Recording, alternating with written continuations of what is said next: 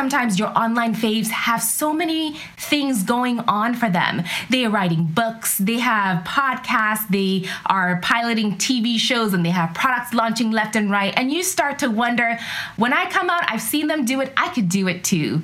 But quite frankly, you got to focus on your superpower first.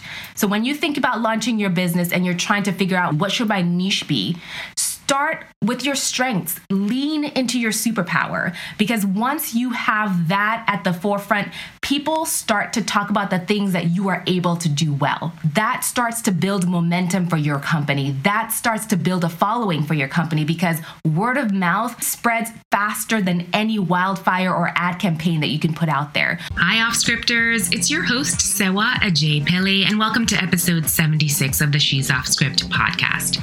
This is a show where we hear and learn from women who've created unique blueprints for success. My hope is that you'll hear their stories and translate their gems into a unique path for yourself. For today's episode, we're continuing on our Back to Business Basics series. Our focus today is on how you can hone in on a niche for your business.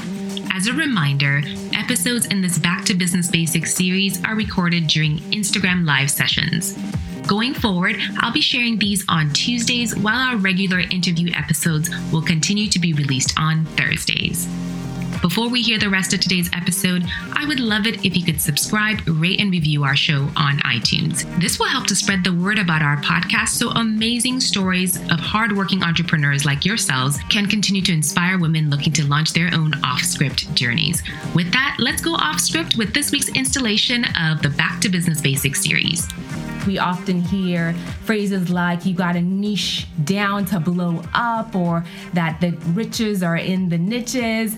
There's really some sense to that, that you need to focus and hone in on specifically what your focus for your business needs to be in order for you to grow. I have three points I want to cover today about how you can go about finding a niche for your business this Back to Business Basics series that we're on right now is just a way for us to make sure that as a community we're growing strong together.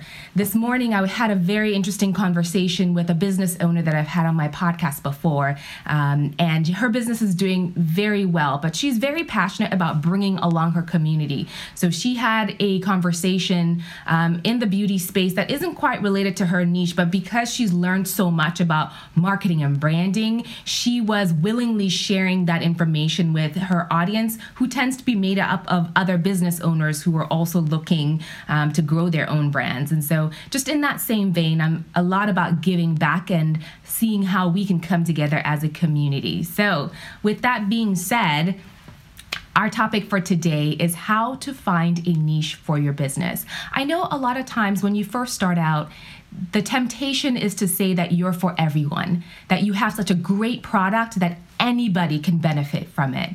But quite frankly, I like to think that starting out so broad is a sign of fear and it's a sign of a lack of confidence in yourself because your thought is, I'm to throw out a large net and I'm sure to catch something. But the reality is the opposite is true. If people come across your business and they're really not sure what it is that you do, they're not sure if your product is for them, they're not going to take action because you're so vague about what it is that you provide. And in an age where people are still learning to trust business owners online, you have to be clear about what it is that you do. And the more clear and precise you can be about who the end customer is, the easier it is for someone to come across your website, your Instagram page, whatever it is, and say, she's for me. This is my tribe. This is my person. If I need XYZ service, this is the individual I need to go to. That is why it's so important to niche down. Additionally, you don't want to waste your resources because if you're running in a million different directions, trying to please everybody, trying to spend marketing dollars to figure out who you're going to target with your ads for example you're going to find that your ads are not going to be as efficient as as as they could be. You need to know who you are targeting. If you have a clear idea who you're targeting then you can use that to scale. So the same applies to your business. If you don't know who you are targeting as a business owner it's going to be very difficult for you to scale. So that's a good place to start. Now the first thing you need to focus on when you're finding a niche for your business is to know what your superpower is. If your superpower is to speak in public, lean into that superpower. I know a lot of us are multi passionate entrepreneurs where when you come online, you're passionate about so many things. You get that shiny ball syndrome, right? You want to jump on everything and develop everything at the same time. But it's really important that you focus on the one thing that you are good at right off the bat. And once you master that, once you have a following built around that, then you move on to the next thing. And I know sometimes your online faves have so many things going on for them. They are writing books, they have podcasts, they are piloting TV shows, and they have products launching left and right. And you start to wonder when I come out, I've seen them do it, I could do it too. But quite frankly, you got to focus on your superpower first. So when you think about launching your business and you're trying to figure out what should my niche be, start with your strengths. Lean into your superpower because once you have that at the forefront, people start to talk about the things that you are able to do well, right?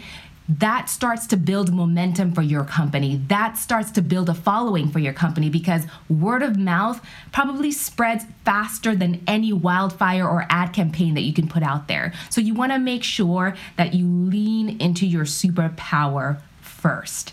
I know a lot of people that I follow um, start in that way. They don't start with what we think is um, the end state that we meet them doing. They start, quite frankly, earlier on where we don't see that they focused on just that one superpower. So that's why I just I want to harp on this point. I think it's extremely important that you are focused and you're centered as an entrepreneur and focused on that just that one thing. Okay, so I've hammered that point in. So, number two, in order to find a niche for your business, you have to figure out who you want to serve. By that I mean, this goes back to my earlier disclaimer, is you have to picture who your ideal customer is. You have to picture who you imagine hyping you up. You have to picture who you imagine is going to be retweeting and resharing your posts. Who's that woman? Who's that man that you picture working with? Once you have that in mind, you want to start to lean into them and help them and think about them as your primary ideal customer. When you're a product based company, it's very easy to figure out these are the people who buy my products. I think it might be a little bit more difficult when you're a service based business. And I like to say, think about who's going to be on the other side of your phone calls as a service provider think about who you're going to have those huddle sessions with. Would you be comfortable serving that individual? Think about when things get tough, because I think we always think about when times are good, when things are okay. Think about when you, as a product business owner, have a difficult conversation with a customer, a customer service issue.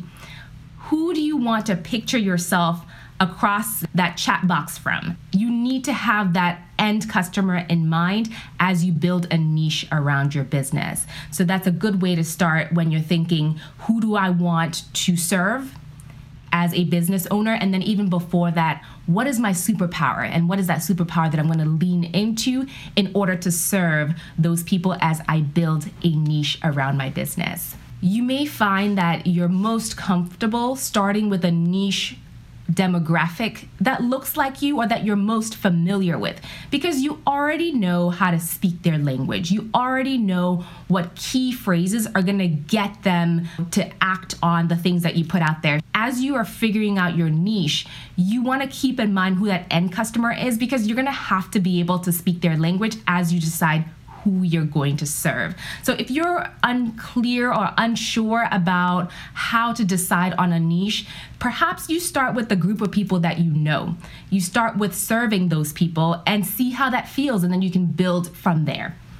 And then I would say the final thing to focus on is fill in the gap.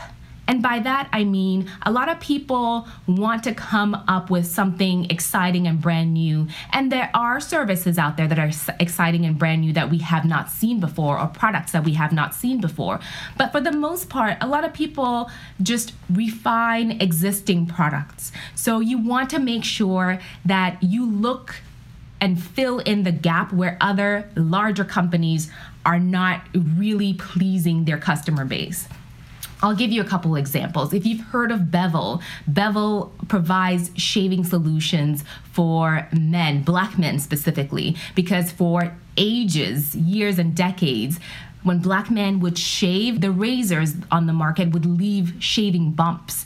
And as a result, they dreaded shaving and they just lived with the reality that they would have bumps along their, you know, their jawline and chins until Bevel entered the market. And I know the founder was told no so many times. They were told that the market was already saturated. The Gillettes of the world were already there providing shaving solutions for men. Why would you enter that market? But he was very clear on who his target market is. Sure, the population of black men isn't the 300 plus million people that we have in the US. It isn't. But it's enough to build a strong business off of that base of black men. So that's who Bevel targeted and today they've been purchased by Procter and Gamble. They've been able to build a great company and have a strong following from black men who said, "Yes, he finally sees us." The big boys didn't see us before, but Bevel entered the market and they were able to create something just for us. So that's one. Another example is the lip bar. Uh, Melissa Butler has the lip bar, which provides vegan lipsticks. They have colors that look great on women of color. Yes, they could look good on everyone, but that is their target demographic is women of color. And she loves to share how Shark Tank, for example, rejected them because there are so many large cosmetic brands out there. And Mr. Wonderful said, you know, they would get squashed like the cockroaches they are. But lo and behold, six plus years later, the company's still around and they're still thriving because they were able to zone in on one demographic that could really benefit from their products. So, when you think about niching down, whatever your idea is, whether you have an idea or you're trying to refine the current company that you've launched, think about how you can fill in the gap. I love to do market research. So maybe you control the comments of your competitors and see what kind of complaints are they getting from their customers. What are they saying they wish those companies would do or incorporate into their offering? And oftentimes if it's a small minority of people requesting whatever the the brand is is being requested to add they may not act on it because it's just not worth it to them but that slice of the pie might be large enough for you to create a substantial company on. So think about that. I think that's a great way to start figuring out a niche for yourself is based on the needs that are unmet in the market by large competitors. Oftentimes, people have some sort of a scarcity mindset because they feel as though there isn't enough out there to go around. There's more than enough to go around. If you have a great product that specifically is a pain pillar rather than a vitamin, um, painkiller, as in it really solves a problem and kills the pain that the customer is facing, especially if you have a product that is a pain pillar, there's room enough for you in the market. You can find and capture market share. It's just going to be very important that you're specific about your niche so that people know exactly what it is that you do when you enter the market. So, those are the three points that we have for today. In order for you to niche down, you want to make sure that you're filling in the gap, which is the last thing that I said. You want to make sure that you know who it is that you serve and you want to make sure that you lean into your superpower as a business owner. And that really will ensure that you're able to figure out and carve out a niche for your company. If you remember nothing else from our conversation today, I hope you remember that you cannot be for everybody not everyone is going to love everything that you do. That's just not the way we're hardwired as human beings. We all have different likes, dislikes, wants, and needs. By virtue of that trait of human beings, as a business owner, you can't enter the market and think, I'm going to be for everyone. You have to niche down. And today I've shared a little bit about why it is important that you niche down. Hopefully, this helps you think about how to niche down your businesses as you're launching them, as you're looking to grow and scale them. Um, so, with that, happy Thursday to everyone. And then we'll see you right back here where we're going to continue the same series where we're going back to business basics. So, hopefully, you found that helpful. Take a screenshot of this, share it with your people on Instagram stories. I'll reshare as well. Um, I'd love to get a bigger audience as we continue to have this series. Hopefully, we find a way to share this with more people so that more people get value from it. All with that, we'll see you next week. Bye. Hi, off scripters. I'm so glad you made it to the end of this episode. If you enjoy listening to our show, please pay it forward by sharing us with your network. Between episodes, you can find me on Instagram. Our handle is at She's Off Script, or you can catch up on past episodes at she'soffscript.com. See you on the next one.